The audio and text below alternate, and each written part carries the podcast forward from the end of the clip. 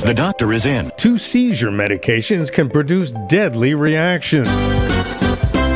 Two seizure drugs can trigger a sudden and devastating immune type reaction that can destroy your internal organs and even lead to death.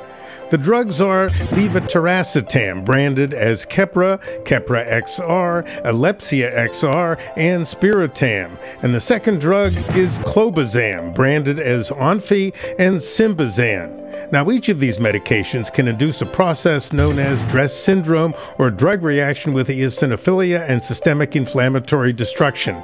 Occurring within two to eight weeks after starting these anti seizure drugs, DRESS starts as a rash and then rapidly leads to internal organ destruction and even death.